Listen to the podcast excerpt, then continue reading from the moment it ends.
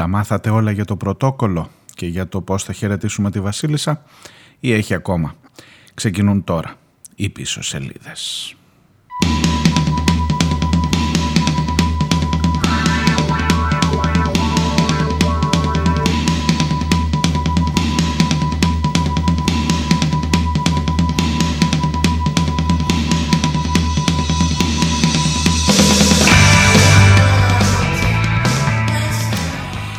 Αυτό εδώ παιδιά περίμενε από το 1986. Αν δεν παίξει και σήμερα, πότε θα παίξει; Ε, the Smiths, The Queen is Dead.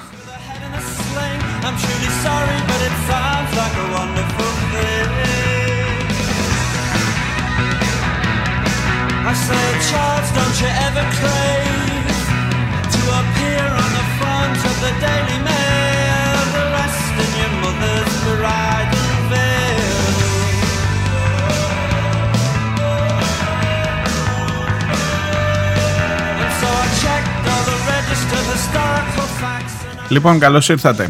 Ε, η Βασίλισσα πέθανε.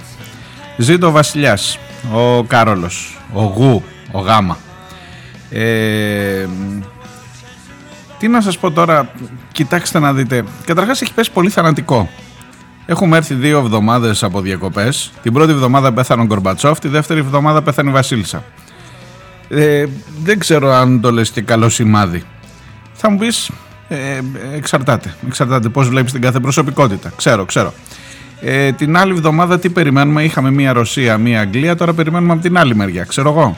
Ποιος είναι που παίρνει σειρά; Ο Κάρτερ ζει, ζει ακόμα. Ναι, το ψάξα. Ζει ακόμα. Ο Τζίμι Κάρτερ, πρώην πρόεδρος. Είναι 97 κι αυτός. Το 24 γεννημένος. Οι άλλοι είναι μικροί. Ο ε, Κλίντον και ο Μπούς ο νεότερος και ο Τραμπ είναι 76 όλοι την ίδια ηλικία έχουν. Όχι σας λέω για να ξέρετε τι να περιμένετε να κάνετε το πρόγραμμά σας.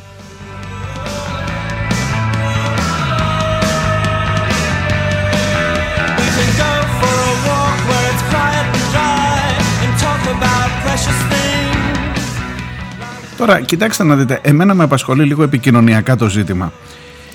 Ε, καταλαβαίνω ότι στη Βρετανία είναι λίγο τα πράγματα περίεργα. Αν δεν είσαι εκεί, αν δεν... εγώ δεν έχω πάει και ποτέ. Αλήθεια σας λέω, δεν έχω πάει ποτέ στην Αγγλία. Στη Βρετανία συνολικά. Ε, άρα λοιπόν, αν δεν ξέρεις, είναι κάτι ρε παιδί μου για τους Βρετανούς. Εγώ αυτό έχω καταλάβει. Βοηθήστε κι εσείς που ακούτε από εκεί, γιατί ξέρω ότι ακούτε αρκετοί. Είναι κάτι σαν ένα πολιτισμικό στοιχείο.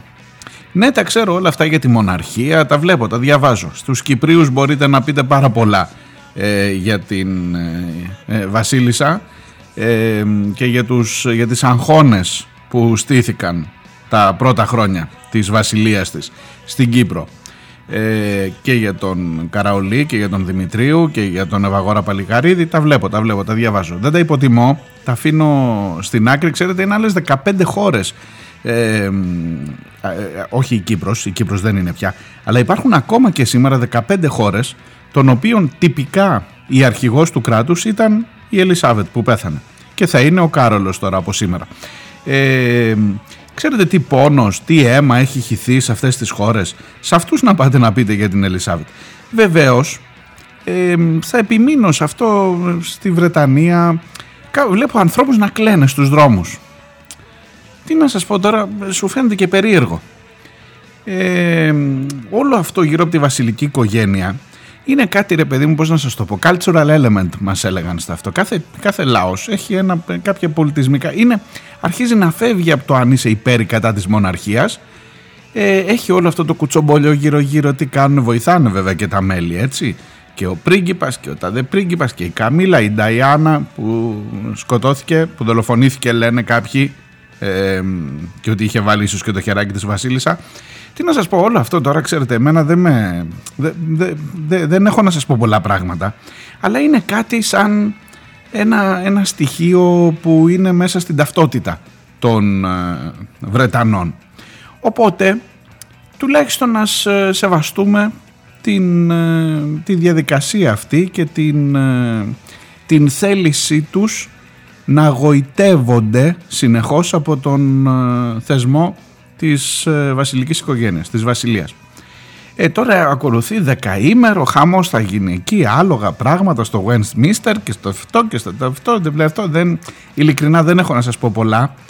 Ε, επικοινωνιακά βλέποντας το ζήτημα βλέπω ότι είναι μια πολύ καλή ευκαιρία να παρακολουθείς, να μάθεις όλο το πρωτόκολλο και το δευτερόκολλο και το αυτό για το πώς θα κυδέψουμε τη Βασίλισσα που είναι και ωραίο θέαμα, τραβάει και ακροαματικότητα και θεματικότητα και αυτό μην, μην σας τι να σας λέω τώρα. Ποιες υποκλοπές μωρέ τώρα να πούμε και ποια εξεταστική επιτροπή και λοιπά, καταλαβαίνεις. Ε, και καλά, για τους Άγγλους είναι ρε παιδί μου να το δεχτώ ένα στοιχείο της ε, ταυτότητάς τους η βασιλική οικογένεια. Ήταν και αυτή 72 χρόνια, ε, δεν είναι και λίγο, όχι να το παραδεχτούμε. Εσύ τι έχεις εδώ; Με τη βασιλική οικογένεια που μου έχει καρφωθεί πάνω στην τηλεόραση. Ε, τη μία έκλαιγες με την Ταϊάννα, μετά έκλαιγες με το Χάρη και τη Μέγκαν που παντρεύτηκαν και συγκινήθηκες, μετά τώρα με τη Βασίλισσα. Εσύ τι αυτό... Εσύ πρέπει να βρεις κάτι δικό σου που να σε συναρπάζεις. Ξέρω εγώ τι είναι αντίστοιχο της Βασίλισσας εκεί με εμάς εδώ; Ε, η πρώτη σκέψη που έρχεται είναι η Ζωζό Σαπουτζάκη, το ξέρω. Ε, είναι μικρότερη βρε μπαγάση, δεν στο ψάξα και αυτό. Πέσατε να τη φάτε τη Ζωζό. Είναι μικρότερη, είναι του 33. Η Βασίλισσα ήταν του 24.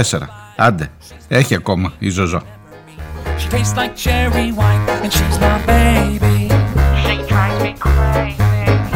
Now a love like mine should never be denied. I wanna hug and kiss her, Lord, I really miss her all the time. Παρασκευή, Παρασκευή, ο μήνας έχει 9 Σεπτεμβρίου. Και όπως καταλαβαίνετε, λόγω των γεγονότων, αυτή εδώ θα είναι μια ειδική εκπομπή, μια εκπομπή αφιέρωμα προφανώς, μια εκπομπή που θα είναι μονοθεματική, θα είναι διαφορετική από τις ε, υπόλοιπες εξαιτίας των περιστάσεων και των γεγονότων που είναι μπροστά μας, που, αυτά που έγιναν ε, το τελευταίο 24ωρο, καταλαβαίνετε ότι επιβάλλουν να είναι μια διαφορετική, μια αφιερωματική ας την πω έτσι εκπομπή.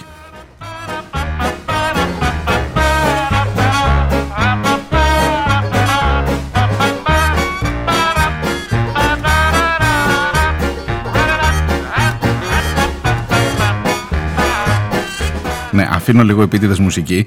Αυτό είναι ένα εσωτερικό αστείο της εκπομπής. Ε, μόνο και μόνο για να τρομάξει ο Δημήτρης, ο αρχισυντάκτη, αυτός που έχει κερδίσει το ρόλο του αρχισυντάκτη, ο πιο πιστός ακροατής και ο πιο σκληρός κριτής της εκπομπής.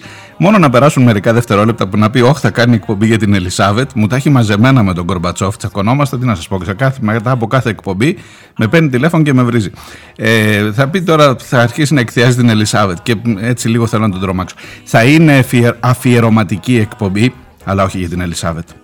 Θα είναι μια αφιερωματική εκπομπή για όσα διημήφθησαν χθες σε σχέση με το θέμα των υποκλοπών. Θα δώσω από τα 50 περίπου λεπτά που έχει κάθε εκπομπή, 50-53 λεπτά καθαρού λόγου, τα 37 περίπου θα τα δώσω στους πρωταγωνιστές αυτού του σκάνδαλου. Να ηρεμήσει και ο Δημήτρης γιατί ε, ξέρω ότι ανησύχησε και μόνο που υποψιάστηκε ότι θα λέω για την Ελισάβετ σε όλη την εκπομπή.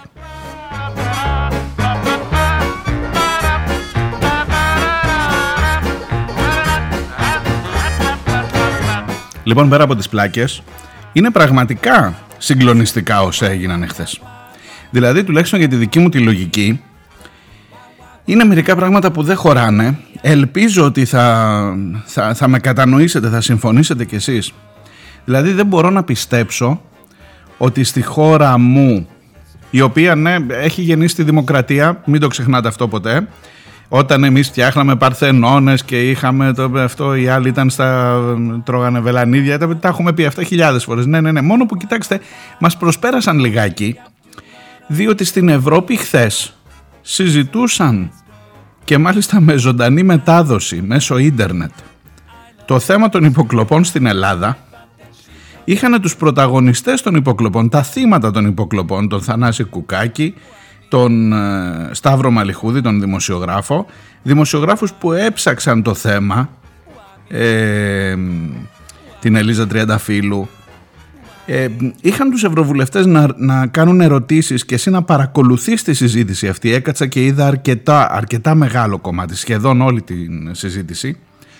Και στη χώρα μου, στη χώρα μας, γίνεται συζήτηση για το θέμα των υποκλοπών, για το ίδιο θέμα και κλεισμένων των θυρών στη Βουλή, χωρίς να μπορείς να κρατήσεις πρακτικά, χωρίς να σε αφήνουν τους βουλευτές έστω να δούνε τα πρακτικά των όσων συζήτησαν, αποκλείοντας τους βασικούς μάρτυρες αυτής της υπόθεσης, δηλαδή ο Κουκάκης, ο δημοσιογράφος που παρακολουθήθηκε πρώτος, τον κάλεσαν να πάει να μιλήσει. Ακούστε, αυτά είναι τρελά πράγματα. Είναι, είναι, είναι εξοργιστικά πράγματα. Μην κοιτάτε τώρα που το έχω πιάσει στην πλάκα λίγο ξεκινώντας και από την Ελισάβετ. Είναι εξοργιστικά πράγματα να βγαίνεις από τα ρούχα σου. Καλέσαν τον δημοσιογράφο ο οποίος παρακολουθήθηκε και τον Κουκάκη και τον Μαλιχούδη. Και θα καλέσουν φυσικά και τον Ανδρουλάκη. Εξάλλου, μέλος του Ευρωπαϊκού Κοινοβουλίου είναι. Στην Ευρώπη να μιλήσουν σε μια συζήτηση που ήταν ανοιχτή για να την παρακολουθήσουν όποιος ήθελε και στην ελληνική Βουλή, στο Κοινοβούλιο, στην Εξεταστική Επιτροπή της Βουλής απέκλεισαν με ψήφους της Νέας Δημοκρατίας φυσικά που έχει την, πλειονό, την πλειοψηφία απέκλεισαν, αρνήθηκαν να καλέσουν τον Κουκάκη. Εγώ λέω ότι αυτά τα πράγματα δεν μπορεί να γίνονται σε μια χώρα ρε γαμότο. Δεν μπορεί να συμβαίνουν αυτά τα πράγματα.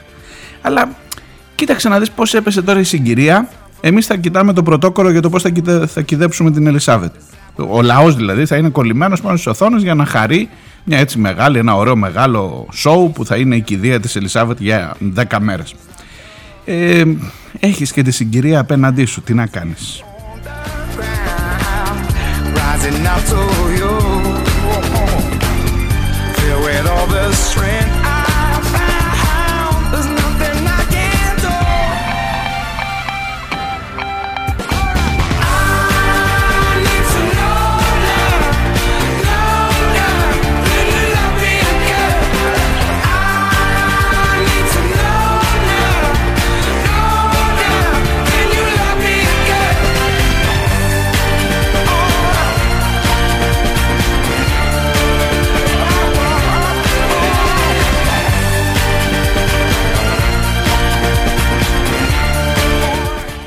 Λοιπόν, εγώ θεωρώ υποχρέωσή μου.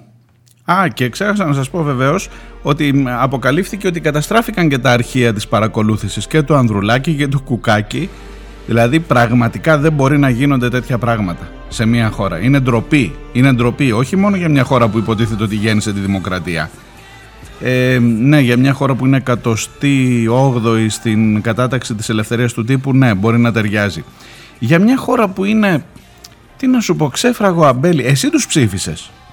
Καλά, δεν ξέρω τι ψήφισες ακριβώς, αλλά όλο αυτό το σύστημα το έχεις θρέψει κι εσύ. Δηλαδή να μην κοροϊδευόμαστε τώρα. Κι εγώ ενδεχομένως. Ε, και δεν, δεν αναφέρομαι μόνο σε όσους ψήφισαν Μητσοτάκη.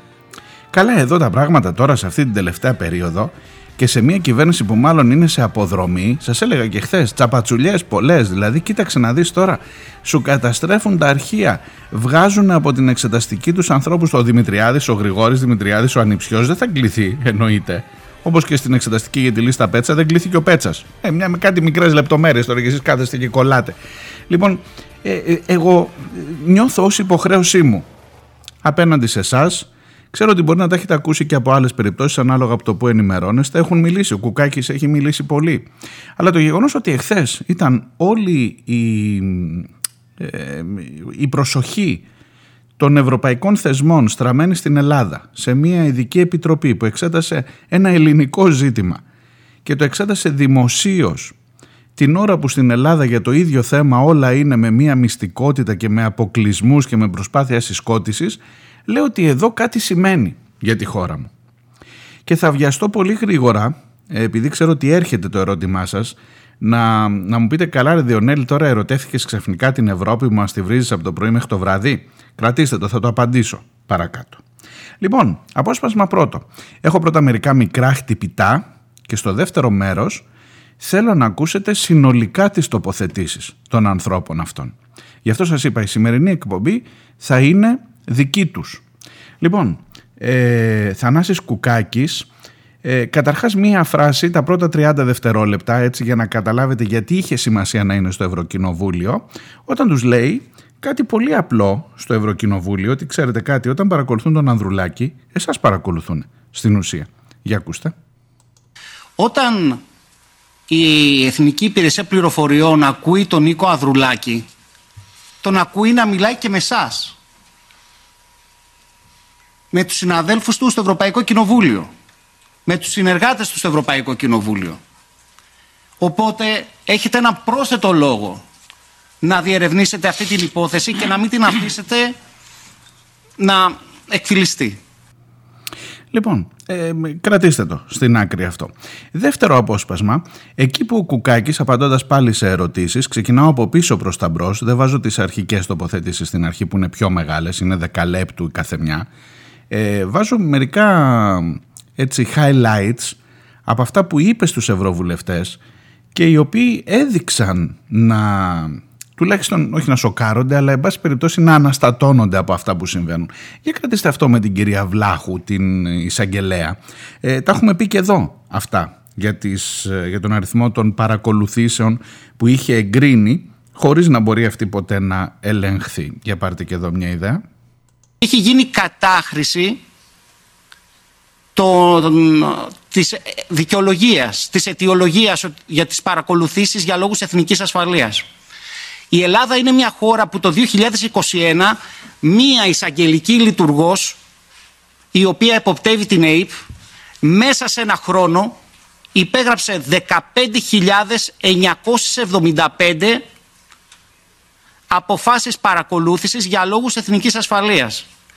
Δηλαδή αυτό σημαίνει ότι κάθε μέρα όλο το χρόνο υπέγραφε 42 αποφάσεις παρακολούθησης για λόγους εθνικής ασφαλείας. Ένας άνθρωπος η κρίση του οποίου δεν μπορεί να ελεγχθεί από κανέναν άλλον.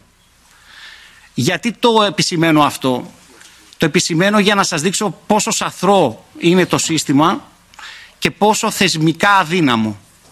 Εάν μπορέσετε, τουλάχιστον με την επίσκεψή σας στην Ελλάδα, να βοηθήσετε να βελτιωθεί αυτή η παθογένεια, αυτό το πρόβλημα και αν μπορέσετε με την πυγμή και την ισχύ που έχει αυτή η Επιτροπή να βελτιώσετε γενικά τις συνθήκες και το κράτος δικαίου στη χώρα, θα είμαι προσωπικά ευγνώμων.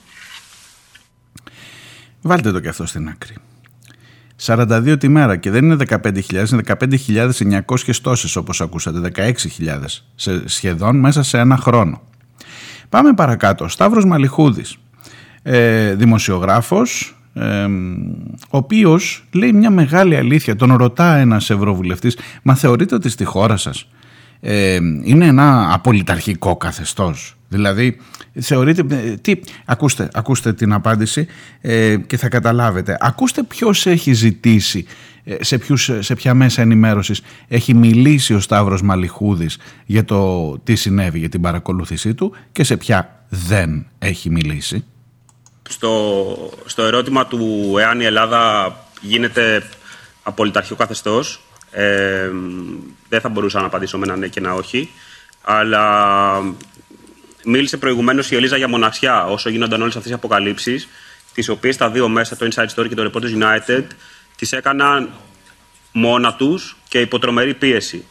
Ε, όταν αποκαλύφθηκε η δική μου παρακολούθηση, είχα εκατοντάδες μηνύματα στο Facebook και από πάρα πολλούς συναδέλφους, από πάρα πολλά μέσα ε, τα οποία μου έδιναν κουράγιο και με καλούσαν να συνεχίσω. Ε, με τους συναδέλφους μου είπαμε ότι δεν θα δώσουμε συνέντευξη σε κανένα αριστερό ή αντιπολιτευόμενο μέσο για να δώσουμε την ευκαιρία σε κάποιο άλλο μέσο, ίσως που βρίσκεται εγκύτερα στην κυβέρνηση, να, να δείξει το θέμα. Ε, αυτό δεν συνέβη ποτέ. Δεν ξέρω αν ο Θανάσης έχει μιλήσει ας πούμε, στην κρατική τηλεόραση, αλλά εγώ έχω μιλήσει σε κρατικές τηλεοράσεις άλλων χωρών και όχι στη δική μου, όχι της χώρας μου. Και στα μέσα που δημοσιεύουν, ε, στα οποία οι εργαζόμενοι χρειάζεται να δημοσιεύουν 25 με 30 ειδήσεις την ημέρα, δεν βρέθηκε κανείς να γράψει 100 λέξεις για την παρακολούθηση ενός δημοσιογράφου που, δεν ξέρω, οι δημοσιογράφοι με γνωρίζουν, οι συνάδελφοι, ότι κάνω έντοιμα τη δουλειά μου. Ε, αυτή τη στιγμή έχει διαμορφωθεί ένα πλαίσιο ε, στο οποίο δημιουργούνται εσωτερικοί εχθροί στο οποίο οι δημοσιογράφοι που αναδεικνύουν τα κακό κείμενα ε, είναι υποχείρια ξένων κυβερνήσεων, ξένων συμφερόντων ε, και παρουσιάζονται με έναν τρόπο που δυνητικά είναι επικίνδυνοι για τη χώρα ε, και στο οποίο όταν γίνονται αποκαλύψεις για ζητήματα δημοσίου συμφέροντος αντί όπως αρμόζει σε μια οργανωμένη κοινωνία να κοιτάμε να δούμε πώς αυτές μπορούν να μας βοηθήσουν να βελτιώσουμε κάποια κακό κείμενα αυτοί που τις κάνουν απαξιώνονται επαγγελματικά. Ε, οπότε δεν γνωρίζω άμα η Ελλάδα είναι απολυταρχικό κράτος, αλλά έχω την εντύπωση ότι αυτές οι πρακτικές οδηγούν προς μια ε, σκοτεινή κατεύθυνση. Νομίζω είναι σαφής, δεν χρειάζεται να συμπληρώνω εγώ τίποτα. Δεν έχει μιλήσει στην ΕΡΤ ο Μαλιχούδης, αλλά σε κρατικές τηλεοράσεις άλλων χωρών έχει μιλήσει για το ίδιο σκάνδαλο.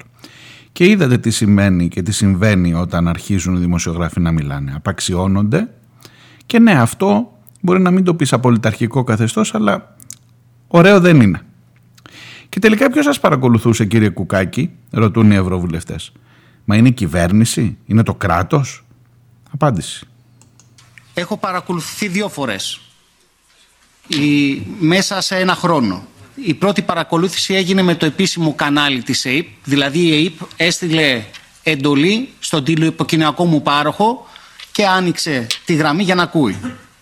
Αυτό έγινε το καλοκαίρι του 2020.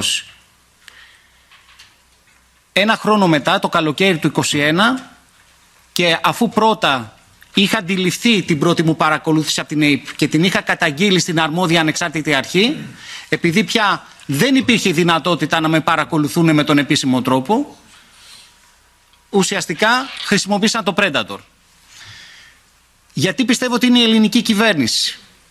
Διότι αφενός το κόστος αγοράς των υπηρεσιών από την Ιντελέξα, σύμφωνα με αυτά τα οποία μας έχει γνωρίσει το Citizen Lab, αλλά και σύμφωνα με τους τιμοκαταλόγους που δημοσιεύτηκαν στο Dark Web, ε, δεν μπορεί να το σηκώσει ένας ιδιώτης. Μπορεί να χρησιμοποιηθεί ένας ιδιώτης για την επινοικίαση του λογισμικού. Σας απάντησα και με ένα χαρακτηριστικό παράδειγμα. Ναι, μπορεί. Είναι η απάντηση. Σε σχέση με την ερώτησή σας για το ποιοι είναι οι βασικοί πρωταγωνιστές αυτής της υπόθεσης. Εγώ βασιζόμενος μόνο σε αυτά τα οποία έχουν δημοσιευθεί και τεκμηριωθεί και τα οποία εξετάζονται αυτή τη στιγμή την ελληνική δικαιοσύνη. Ξέρω τα εξής. Το 2019 όταν εκλέγεται ο Κυριάκος Μητσοτάκης η σχεδόν πρώτη απόφαση που λαμβάνει είναι να θέσει την Εθνική Υπηρεσία Πληροφοριών στο δικό του χαρτοφυλάκιο, απευθείας. Αρμόδιος, λοιπόν, ο κύριος Μητσοτάκης έχει σίγουρα γνώση και ευθύνη των παρακολουθήσεων ως πολιτικός προϊστάμενος. Τον εντάσσω προσωπικά στους πρωταγωνιστές. Ο διευθυντής του πολιτικού του γραφείου και ανυψιός του, ο οποίος παρετήθηκε αναλαμβάνοντας την αντικειμενική ευθύνη των παρακολουθήσεων. Είναι και αυτός στους πρωταγωνιστές. Ο επικεφαλής, ο παρετηθής επικεφαλής Εθνικής Υπηρεσίας Πληροφοριών, είναι και αυτός τους πρωταγωνιστές. Προφανώς ο αντιπρόσωπος για ο πρώην αντιπρόσωπος, ο πρώην αντιπρόσωπος της εταιρείας Συντελέξα, ο οποίος έφερε την εταιρεία στην Ελλάδα, συγκαταλέγεται στους πρωταγωνιστές και μεταξύ αυτών ένα όνομα το οποίο δεν αναφέρθηκε και μια παρουσία που δεν αναφέρθηκε έχουμε τον νόμιμο προμηθευτή της Εθνικής Υπηρεσίας Πληροφοριών, την εταιρεία Κρίκελ, την οποία θα ήθελα να την εξετάσετε ειδικά στην περίπτωση που επισκεφτείτε την Αθήνα η οποία παρέχει το νόμιμο λογισμικό επισύνδεσης στην Εθνική Υπηρεσία Πληροφοριών. Για μένα, όπως ενημερώνομαι τουλάχιστον από τα δημοσιεύματα και από τη γνώση που έχω της έρευνας που είναι σε εξέλιξη, αυτοί είναι οι πέντε πρωταγωνιστές αυτής της υπόθεσης, οι οποίοι, αυτό έχει ειδικό ενδιαφέρον, συνδέονται μεταξύ τους και με άλλες συναλλαγές. Με συναλλαγές και συνδέσεις που έχουν να κάνουν με οικογενειακές σχέσεις. Με συναλλαγές που έχουν να κάνουν με, με οικονομικές συναλλαγές. Και γι' αυτό ακριβώς αυτό είναι εξαιρετικά προβληματικό και δείχνει ότι οι παρακολουθήσεις στην Ελλάδα πόρο απέχουν από το να γίνονται για λόγους εθνικής ασφάλειας και γίνονται ουσιαστικά σε κάποιο, σε κάποιο βαθμό από μια μικρή ομάδα η οποία έχει κοινά συμφέροντα και τα οποία τα εξυπηρετεί. Αυτό δεν λέγεται κράτος, λέγεται παρακράτος. Νομίζω είναι σαφής ο Κουκάκης. Ο Μητσοτάκης και ο Δημητριάδης, ο Πρωθυπουργός και ο Ανιψιός, δεν θα κληθούν στην Εξεταστική Επιτροπή επειδή έτσι αποφάσισε η Νέα Δημοκρατία. Γίνεται μια ενδιαφέρουσα ερώτηση από μια εκπρόσωπο των Πρασίνων στον Θανάση Κουκάκη. Τι μπορούμε να κάνουμε ρε παιδί μου εμείς στην Ευρώπη για να αποφύγουμε όλα αυτά που συμβαίνουν; Και αυτό θα είναι το τελευταίο απόσπασμα πριν πάμε στο διάλειμμα. Σήμερα στην Ευρώπη η δικιά μου εμπειρία μέσα από την παρακολούθησή μου μου έχει δείξει ότι η Ευρώπη σήμερα έχει ένα πάρα πολύ αδύναμο νομοθετικό πλαίσιο για να αντιμετωπίζει τα spyware. Αν μου επιτρέπετε να το συγκρίνω σαν τα παλιά modem που είχαμε τη δεκαετία του 90 όταν μπαίναμε στο ίντερνετ.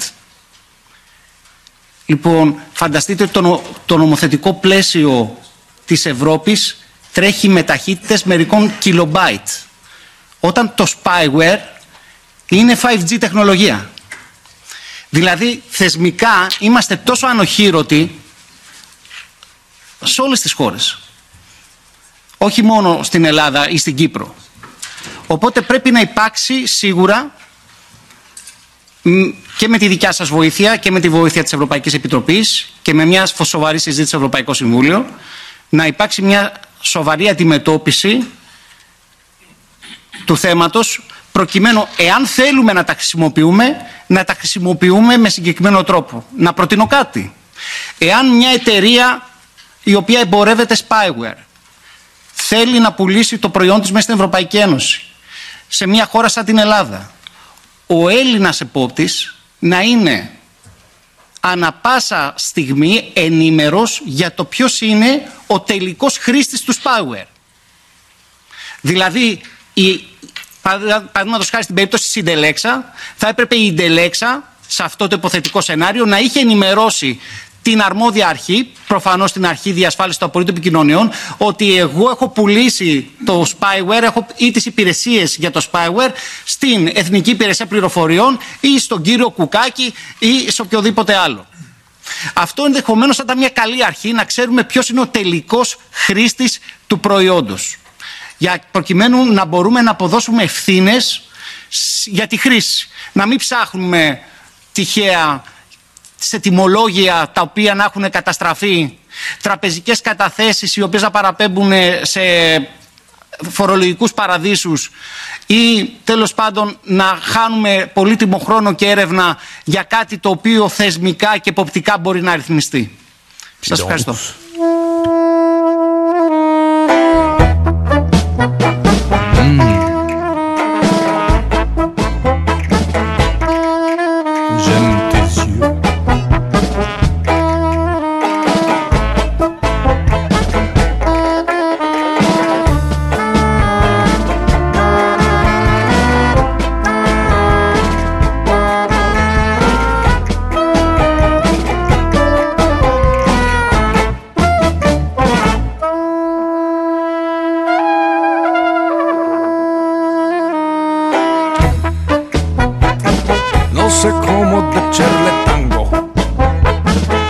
se como de cerdo mío.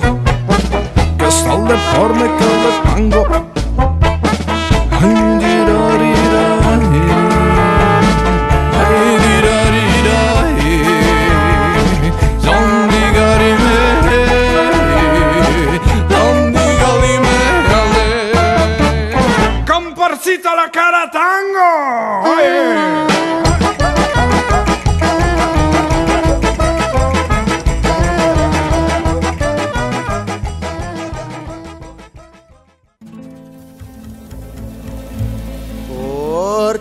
fortuna con un stemma rete. Una capullella con la viziera aizzata passa scampagnando l'e. come un papà si fa guardare. Ma tu vuoi fare l'americano?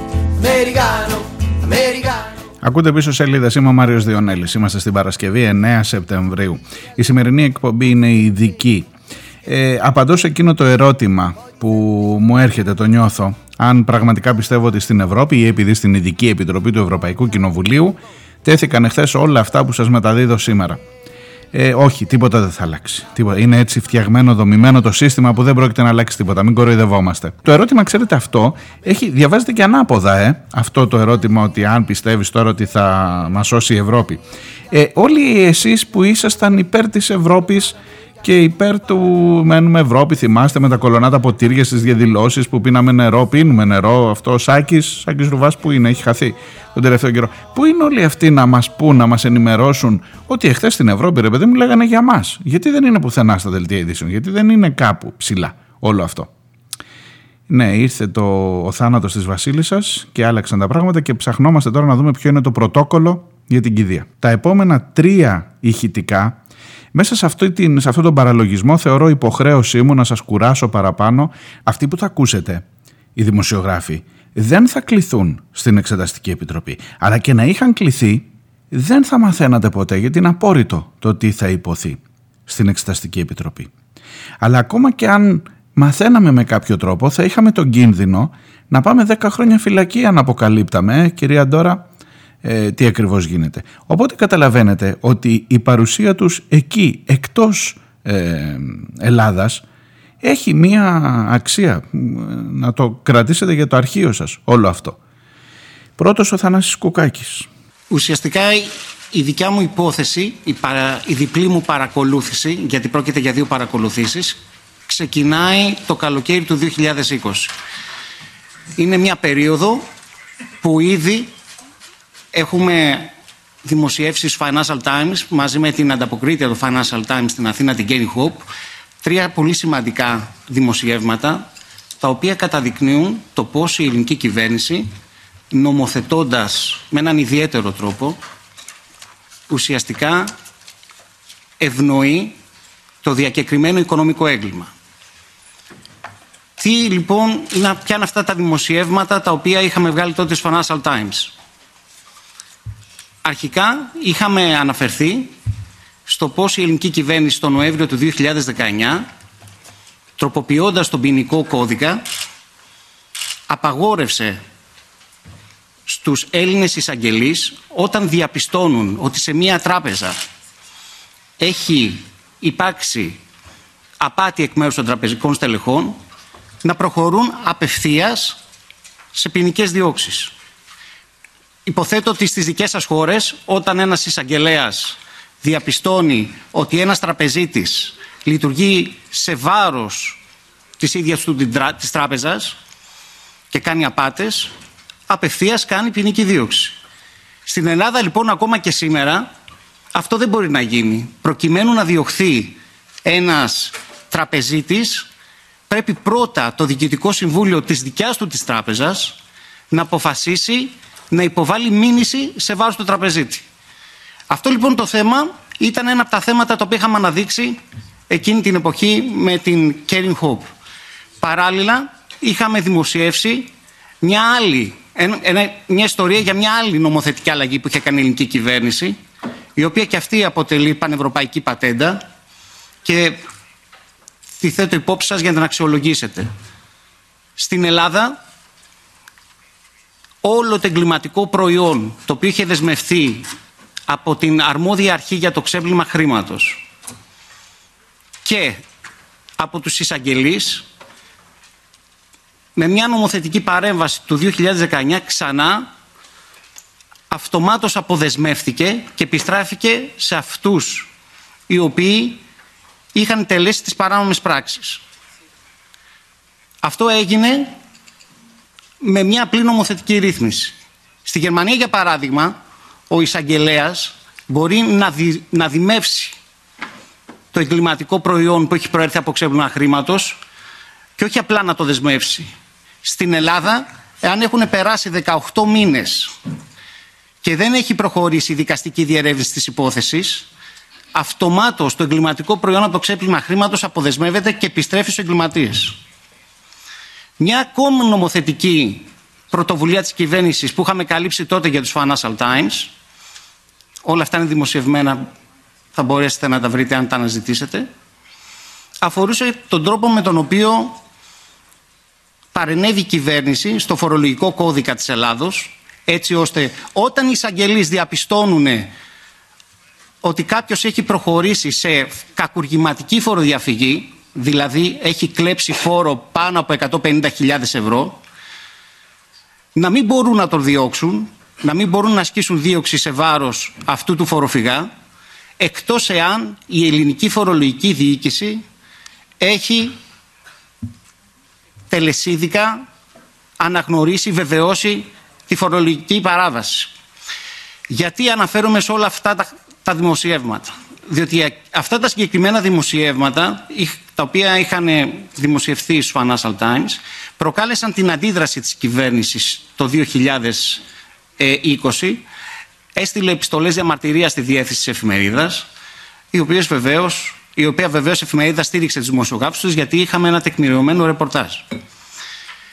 Οπότε το καλοκαίρι λοιπόν του 2020 η τότε ελληνική κυβέρνηση, η, η, συγγνώμη, η ελληνική κυβέρνηση αποφάσισε επικαλούμενοι λόγους εθνικής ασφάλειας να με θέσει υπό παρακολούθηση με τη συμβατική τεχνολογία, όχι με το Predator, κάτι το οποίο ξεκίνησε την 1η Ιουνίου του 2020.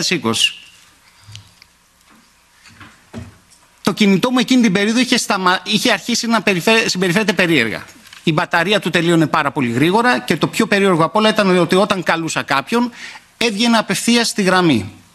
Δηλαδή το τηλέφωνο δεν κουδούνιζε, δεν έκανε ήχο πριν κάποιος βγει στη γραμμή. Μου προκάλεσε εντύπωση και μετά από δύο επισκέψεις στο σέρβις του, το iPhone προκειμένου να δω αν πράγματι υπάρχει κάποιο τεχνικό πρόβλημα και όταν διαπίστωσα ότι δεν υπάρχει τεχνικό πρόβλημα αναζήτησα να δω εάν έχω τεθεί υπό παρακολούθηση. Τον Ιούλιο του 2020 ενημερώνομαι από μια πηγή μου ότι πράγματι η Εθνική Υπηρεσία Πληροφοριών της Ελλάδος με έχει θέσει υπό παρακολούθηση.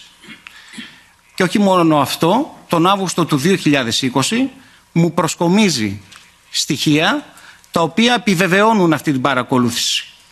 Μου έδειξε ένα transcript των συνομιλιών μου. Με το που λαμβάνω το transcript, κατευθείαν πηγαίνω και κάνω καταγγελία στην αρχή διασφάλισης του απορρίτου κοινωνιών. Στην Επιτροπή σας θα μιλήσει ο πρόεδρος αυτής της Επιτροπής. Είναι ανεξάρτητη αρχή στην Ελλάδα, συνταγματικά κατοχυρωμένη, οπότε μπορεί να σας διαφωτίσει και για τις λεπτομέρειες. Με το που κάνω την καταγγελία στην ανεξάρτητη αρχή, αυτό γίνεται στις 12 Αυγούστου του 2020, εκ των υστέρων πληροφορούμαστε από, πληροφορηθήκαμε από το ρεπορτάζ μιας έγκριτης δημοσιογραφικής ομάδας στην Ελλάδα, το Reporters United, ότι την ίδια μέρα που κατέθεσα το αίτημα στην ανεξάρτητη αρχή για να μου ενημερώσει αν παρακολουθούμε, η Εθνική Υπηρεσία Πληροφοριών της Ελλάδας διέκοψε την παρακολούθησή μου. Αλλά όχι μόνο αυτό. Λίγους μήνες μετά, και ενώ έτρεχε η διορία που η αρμόδια αρχή έπρεπε να, ενημερώ, να με ενημερώσει για το αν παρακολουθούμε ή όχι, η ελληνική κυβέρνηση το Μάρτιο του 2021 τροποποίησε το νόμο της ανεξάρτητης αρχής, ο οποίος ίσχυε για 27 συναπτά έτη, προκειμένου να απαγορεύσει στην αρχή να ενημερώνει κάποιον ο οποίος έχει παρακολουθηθεί για λόγους εθνικής ασφάλειας για το γεγονός ότι είχε παρακολουθεί κάποια στιγμή.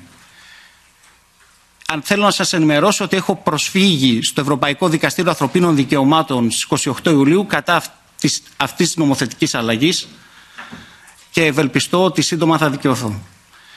Όταν λοιπόν ε, περνάει η τροπολογία το Μάρτιο του 2021, μετά από τρεις μήνες δέχομαι στο κινητό μου ένα SMS που έλεγε «Θανάση γνωρίζεις αυτό» και παρέπεμπε σε ένα link μιας ιστοσελίδας και παρουσίαζε μια οικονομική είδηση. Πάτησα το link και διαπίστωσα ότι πράγματι με, με πήγαινε σε μια ιστοσελίδα η οποία αναφερόταν σε ένα τραπεζικό θέμα. Και επειδή δεν το γνώριζα το θέμα, απάντησα και όχι. Αυτό συνέβη στις 12 Ιουλίου του 2021. Εκείνη τη στιγμή το κινητό μου επιμολύνθηκε με το Predator. Αυτή την επιμόλυνση, η οποία ίσχυσε για τρεις μήνες μέχρι τις 24 Σεπτεμβρίου του 2021, μου την επιβεβαίωσε με μια αναλυτική τεχνική έκθεση το Citizen Lab του Πανεπιστημίου του Τορόντο, τα στελέχη του οποίου έχουν απευθυνθεί και έχουν μιλήσει σε αυτή την επιτροπή. και αν δεν κάνω λάθος ο Μπιλ Μαρζάκ, ο υπεύθυνος ανάλυσης του Ινστιτούτου, έχει ήδη γνωστοποιήσει στην Επιτροπή το γεγονός ότι, είχε, ε, ότι είχαν ανακαλύψει το Predator στο κινητό μου. Η ελληνική κυβέρνηση αρνείται το γεγονός ότι διαθέτει το Predator. Εάν δεν ήταν η δικιά σας Επιτροπή να κινήσει τις διαδικασίες για να ελεγχθούν τα κινητά των Ευρωβουλευτών και αν δεν είχε βρεθεί το, Predator, ή το link που επιμολύνει με Predator στο κινητό του Νίκου Αδρουλάκη εγώ θα ήμουν απλά μια τυχαία υπόθεση μια υπόθεση η οποία αφορά παρακολουθήσεις μεταξύ ιδιωτών όπως διατείνεται και υποστηρίζει η ελληνική κυβέρνηση. Η ύπαρξη της δικιάς σας επιτροπής, ο τρόπος με τον οποίο ερευνάτε εσείς το θέμα, ανέδειξε την απόπειρα επιμόλυσης του κινητού του Ευρωβουλευτή Νίκου Ανδρουλάκη και έτσι διαπιστώθηκε ότι δεν είμαι η μοναδική, δεν ήμουν η μοναδική υπόθεση επιμόλυσης με Predator. Και είμαι σίγουρος ότι τώρα που πλέον οι έρευνες έχουν, είναι σε εξέλιξη και υπάρχει μεγάλη εγρήγορση, θα βρεθούν και άλλες περιπτώσεις επιμόλυσης με Predator. Αυτή ήταν η εισαγωγή μου. Δεν θα ήθελα να πάρω άλλο από το χρόνο σας. Thank you very much.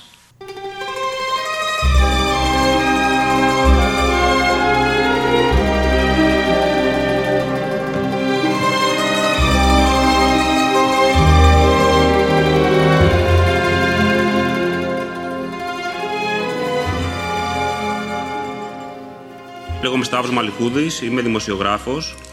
Εργάζομαι στο Solomon, ένα ανεξάρτητο ερευνητικό μέσο και είμαι μέλος του Reporters United, που, ενός δικτύου δημοσιογράφων που ανέφερε και ο συνάδελφος Θανάσης Κουκάκης. Ε, καλύπτω κυρίως το προσφυγικό και για ξένα μέσα.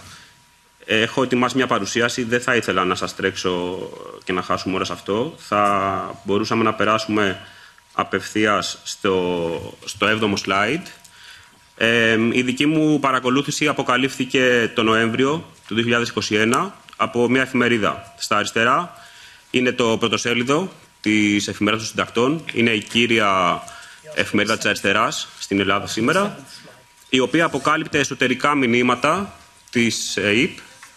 Ακούγεται, it's okay. Yeah, So the seventh, you requested the seventh slide. Συγγνώμη, ζητήσατε την έβδομη διαφάνεια. Περάνει το πρωτοσέλιδο, αποκάλυπτε εσωτερικά μηνύματα της ΑΕΠ. Συνάδελφοι στέλναν μηνύματα σε συναδέλφους τους, με τα οποία ζητούσαν πληροφορίες για άτομα που ήταν υπό παρακολούθηση. Στα δεξιά είναι το, το μήνυμα που αφορούσε εμένα και σας το έχω ετοιμάσει και στο slide 9 στα αγγλικά, ε, αν βοηθάει. Αν βοηθάει. Ε, το ζήτημα που προκύπτει με το δικό μου, με το σήμα που αφορά εμένα, που δημοσιεύτηκε χωρίς το όνομά μου, με το όνομά μου σβησμένο για προστασία, αλλά το επιβεβαιώσαμε ότι είμαι εγώ, είναι ότι όπως μπορείτε να δείτε στο μήνυμα, ενώ ο ρόλος της ΕΕΠ αφορά είτε το οργανωμένο έγκλημα, δηλαδή πολύ σοβαρές περιπτώσεις οργανωμένου εγκλήματος, είτε κινδύνους για την εθνική ασφάλεια, το ενδιαφέρον των ανθρώπων που με είχαν θέσει υπό παρακολούθηση είναι καθαρά δημοσιογραφικό. Αναφέρεται στο τι πληροφορίες έχω, τι ρεπορτάζ δουλεύω, από πού είναι οι πηγές μου, πού προτίθεμαι να το δημοσιεύσω και ζητάει πληροφορίες για ένα 12χρονο παιδί, ένα προσφυγάκι από τη Συρία. Ε, οι, οι συνάδελφοι στην Αθήνα ζητούν από τους συναδέλφους τους στην ΚΟ, ένα νησί του Αιγαίου, πληροφορίες για το παιδάκι και για έναν εργαζόμενο του Διεθνού Οργανισμού Μετανάστευσης με τον οποίο εγώ ήξεραν ότι είχα συνομιλήσει. Ε, μία σύντομη παρένθεση εδώ πέρα ότι το έγγραφο αναφέρεται σε αξιόπιστες πηγές και οι δικές μας πηγές αυτό που μας έχουν εξηγήσει είναι ότι αυτή είναι μια ε, επιχειρησιακή ορολογία για το όταν σου ακούν το τηλέφωνο. Ε, και έτσι καταλαβαίνουμε ότι πρόκειται για αυτό που λέμε τηλεφωνική ε, παρακολούθηση. Το ένα προβληματικό εδώ πέρα είναι ότι η κυβέρνηση ε, μέσα από εμένα ε, ζητάει ουσιαστικά στοιχεία, θέτει υπό παρακολούθηση και έναν εργαζόμενο του Διεθνούς Οργανισμού Μετανάστευσης ο οποίος πέρα από επίσημο όργανο των Ηνωμένων Εθνών για το προσφυγικό, όπως θα γνωρίζετε καλύτερα από μένα, είναι και ο επίσημος εταίρος της κυβέρνησης στο προσφυγικό. Δηλαδή δεν πρόκειται ούτε στη δική μου περίπτωση, ούτε στη δική του για κάποια, ε, για κάποια συνωμοσία για ανατροπή του πολιτεύματος ή για κάποιο κίνδυνο στην εθνική ασφάλεια, αλλά το ενδιαφέρον είναι καθαρά δημοσιογραφικό και το τι προτίθεμαι εγώ να γράψω ε, μελλοντικά. Ε, όταν, όταν αποκαλύφθηκε η, η δική μου παρακολούθηση, ε, εγώ ήμουν τυχερός, γιατί εργαζόμουν στο Γαλλικό Πρακτορείο Ειδήσεων, το ΑΕΦΠ, και ο εργοδότης μου έστειλε δύο επιστολές στην κυβέρνηση. Είχαν προηγηθεί διάφορες ανακοινώσεις από τις Διεθνείς Ενώσεις, ε, από την Ένωση Ανταποκριτών Ξένου Τύπου και επειδή εργαζόμουν σε ένα μεγάλο ε, ειδησιογραφικό πρακτορείο, η κυβέρνηση αναγκάστηκε να απαντήσει ε, με δύο επιστολές. Τον, ε, μπορούμε να περάσουμε στο slide 13. Ε, σας έχω βάλει τις επιστολές. Ε, το νόημα αυτών των επιστολών είναι ότι η κυβέρνηση διαψεύδει κατηγορηματικά στην πρώτη επιστολή κάπως πιο σύντομα, στη δεύτερη ε, σε, ένα μακροσκελός, ε, σε, ένα μακροσκελή, σε μια μακροσκελή επιστολή ε, διαψεύδει κατηγορικά όχι μόνο τη δική μου παρακολούθηση αλλά την παρακολούθηση γενικά δημοσιογράφων και αναφέρει ότι εάν κάτι τέτοιο συνέβαινε η κυβέρνηση θα το έβρισκε απαράδεκτο. Το ζήτημα που προκύπτει ε, σε αυτή την επιστολή, την οποία υπογράφει ε, ο Υπουργός Επικρατείας, ο κ. Γιώργος Κυραπετρίτης, είναι ότι όταν οι δύο επιστολές στέλνονται, έχει ήδη προηγηθεί η παρακολούθηση του Θανάσου Κουκάκη. Δηλαδή υπάρχει ήδη τουλάχιστον μία, δεν είμαστε σε θέση να γνωρίζουμε πόσες, ε, μία παρακολούθηση δημοσιογράφου ε, και διαψεύδεται ε, η ίδια επιστολή. Ε, στον λίγο χρόνο που απομένει θα ήθελα να σταθώ λίγο στο κομμάτι του τι μπορεί να κάνει κάποιος όταν μαθαίνει ότι έχει τεθεί υπό παρακολούθηση και ο οποίος ζει σε μια χώρα επί 30 χρόνια, εργάζεται σε αυτήν και δεν λογίζει τον εαυτό του κίνδυνο για την εθνική ασφάλεια. Ε, εμείς έχουμε καταθέσει μια μηνυτήρια αναφορά με τον δικηγόρο μας, τον Δημήτρη Γεωργακόπουλο.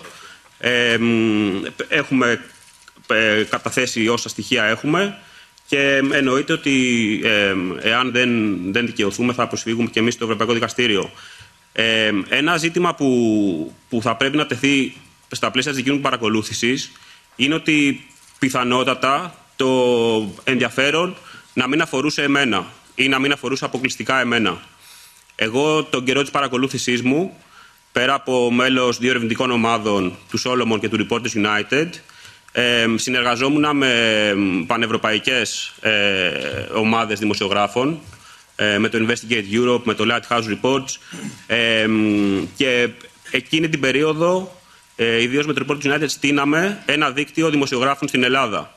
Αυτό σημαίνει ότι οποιοδήποτε άκουγε τις συνομιλίες μου ε, για οποιοδήποτε διάστημα και για οποιοδήποτε σκοπό, μέσα από εμένα, εκείνη την περίοδο που δεν γνώριζα ε, ότι βρισκόμουν με παρακολούθηση, συγκέντρωνε πληροφορίες για δεκάδες, και το εννοώ κυριολεκτικά για δεκάδες συναδέλφους, οι οποίοι διερευνούσαν ζητήματα ε, δημοσίου συμφέροντος στην Ελλάδα.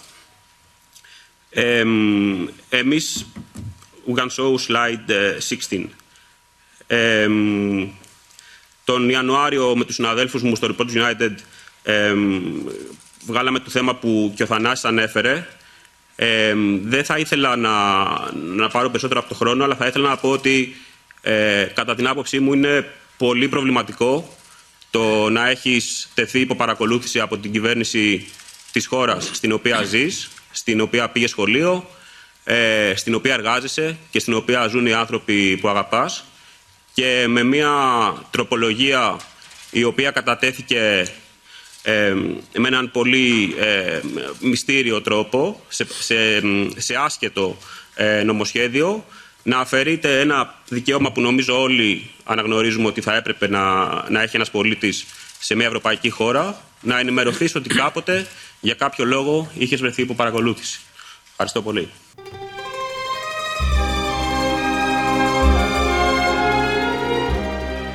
Η τελευταία είναι η Ελίζα Τριανταφύλου και με τα δικά της λόγια θα σας αποχαιρετήσω. Καλό Σαββατοκύριακο, θα τα πούμε την Δευτέρα.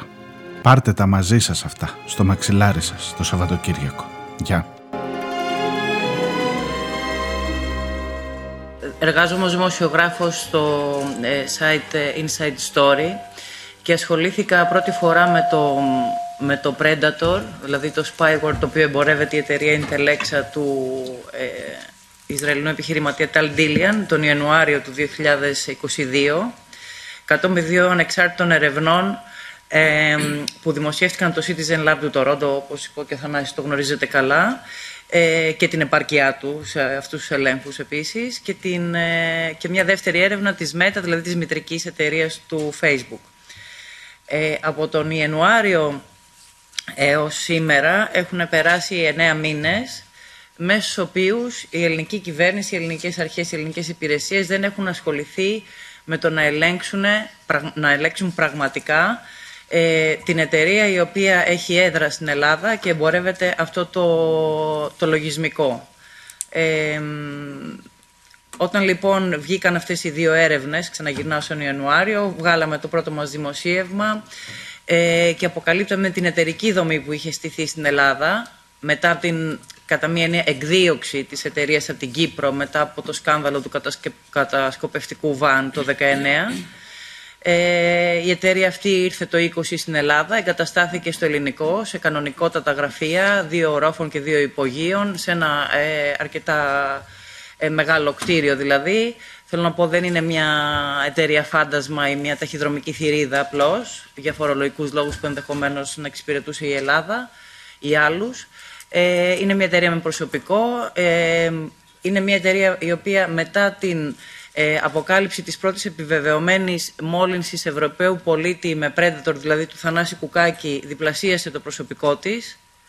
Ε, προχώρησε δηλαδή σε νέες προσλήψεις.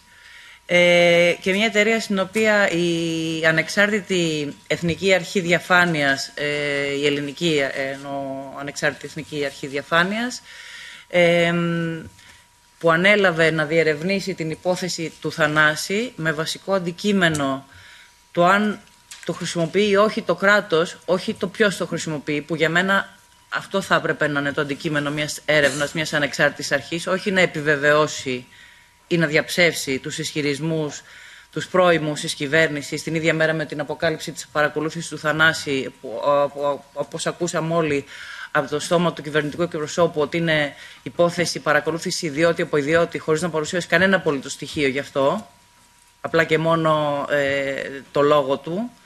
Ε, λοιπόν, ε, μας κάνει λοιπόν εντύπωση το ότι η ΕΑΔ, αντί να, η Εθνική Αρχή δηλαδή Διαφάνειας, αντί να ασχοληθεί με το ποιος χρησιμοποιεί λοιπόν ένα τόσο ισχυρό λογισμικό, το οποίο μπορεί να στραφεί όχι μόνο κατά δημοσιογράφων, αλλά και κατά πολιτικών, όπως είδαμε τελικά στην πορεία και αποδείχθηκε και κανείς δεν μας διασφαλίζει ότι δεν θα στραφεί, αν είναι στα χέρια ιδιώτη, όπως λέει η κυβέρνηση, και κατά υπουργών, ε, κατά διπλωματών.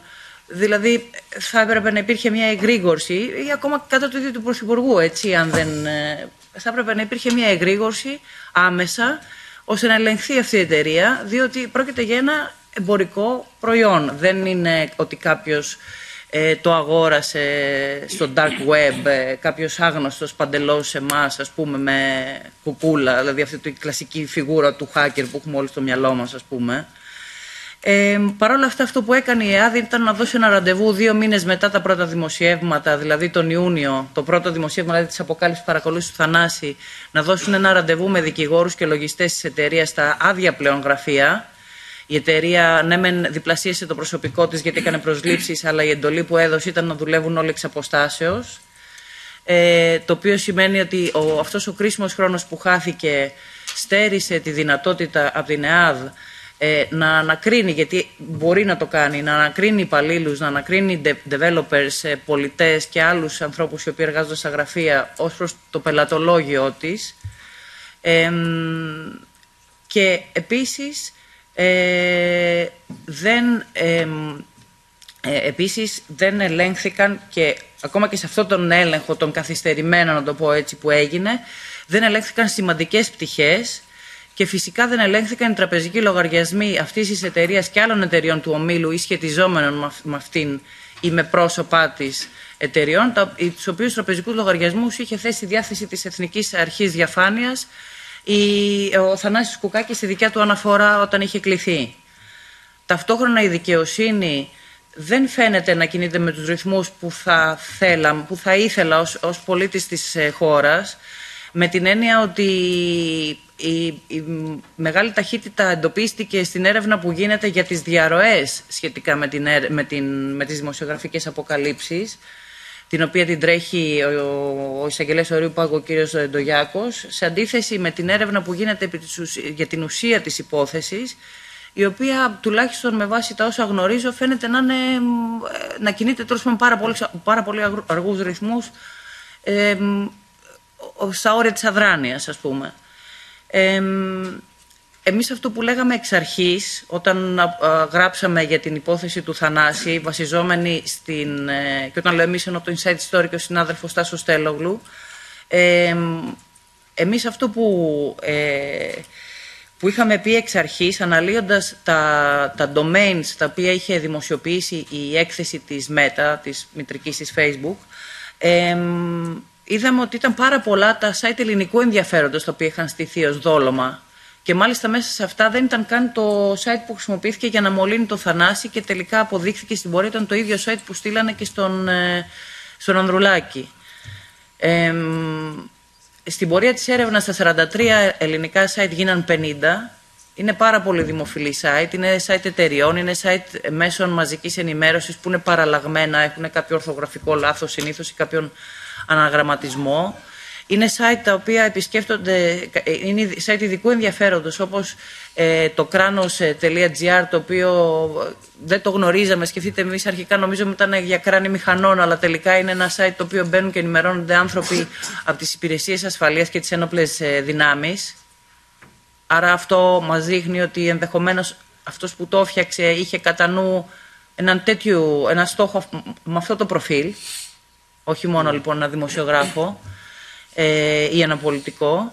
Αυτό λοιπόν που λέμε εξ αρχής είναι ότι υπάρχουν και άλλοι, υπήρχαν και άλλοι στόχοι. Ε, πράγματι, ε, βγήκε στη δημοσιότητα η υπόθεση του Ανδρουλάκη που αν δεν κάνω λάθος ο εισαγγελέας του Ορίου Πάγου παρέμεμψε την ε, μητήρια αναφορά του στην δίωξη ηλεκτρονικού εγκλήματος ενώ επαναλαμβάνω είναι μια εταιρεία με διεύθυνση, είναι μια εταιρεία με, διοικητικό με, με, με διαχειριστές, με, με διοκτήτες. Είναι μια εταιρεία με ονοματεπώνυμο, έτσι δεν κρύβεται.